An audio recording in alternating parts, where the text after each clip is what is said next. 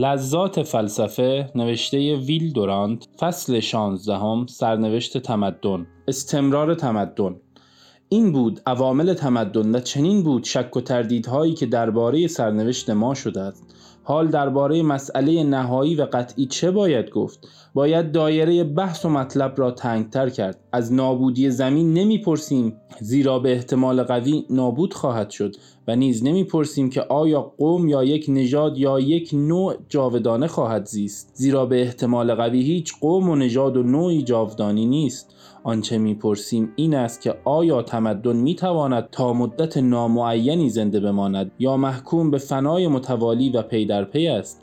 تمدن امری مادی نیست که به ناچار به خاک و زمین معینی بسته باشد، بلکه معجونی است لمس ناشدنی از دستاوردهای فنی و ابداعات فرهنگی. اگر این معجون را بتوان به مکان جدیدی که از نیروی مادی برخوردار باشد نقل کرد، تمدن تا اندازه وسیعی حفظ می شود و بست نفوذ واقعیت آن خیلی دیرپاتر است از دولت و سپاه و سیاستمداران و محتسبانی که از آن برخوردار بوده و از راه آن رشد کردند. در این معنی محدود تمدن نمی میرد و آنچه می میرد اقوام و جماعات است. تمدن یونانی نمرده است، فقط زمینی که هومر و اسکندر را پرورده است دیگر قدرت بارآوردن نوابق را ندارد. تمدن یونانی امروز دیگر آنجا نیست، ولی در جای دیگری، در مکانی معنوی که عبارت از حافظه نوع انسانی باشد زنده است. در این مکان معنوی هنوز هومر داستان خشم اخیلیوس را می سراید و اسکندر به سوی گنگ می رود و هزیود مواعظ روستایی خود را می خواند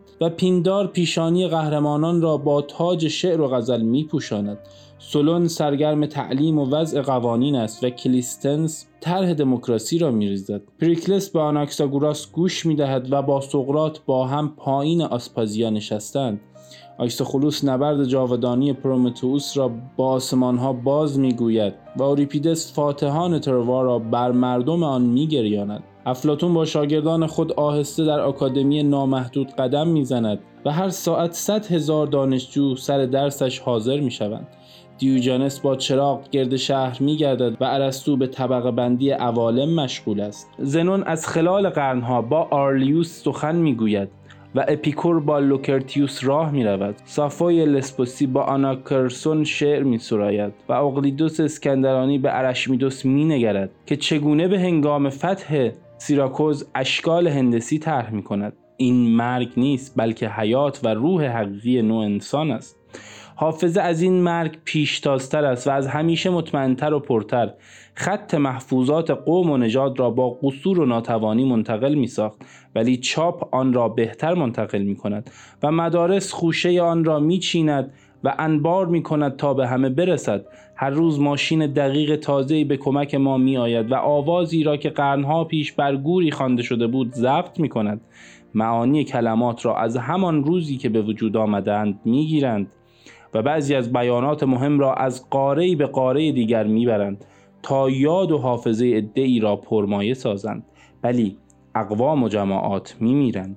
زمینهای قدیم خشک و بایر میگردد و مردم بیل و کلنگ خود را با هنر خود بر میدارند و با خاطرات و محفوظات خود به جای دیگر میروند. اگر تربیت این خاطرات را پهن‌تر و عمیق‌تر سازد، تمدن با آن مهاجرت میکند و آنچه عوض میشود فقط جا و مسکن است. در زمین تازه لازم نیست کار را از نو شروع کند یا بیار و یاور باشد. وسایل انتقال و ارتباط او را مانند جفت جنین به منابع غذایی زاد و بومش میپیوندد و کمک پدرانه وسیعی از زمین مادری به این مستعمره روی میآورد تا این قوم جوان را حمایت کند و بار آورد و تعلیم دهد و اسرار اخلاق و حکمت و هنر را به او بیاموزد، همچنان که پدر و مادر با فرزند خود می کنند. تمدنها اولاد روحی نوع انسانند، در همان حالی که می نویسیم و می خوانیم و چاپ می کنیم و به تجارت می رویم. سیمها و بی سیمها و پیکهای نامرئی هوا اقوام و فرهنگها را به هم می پیوندد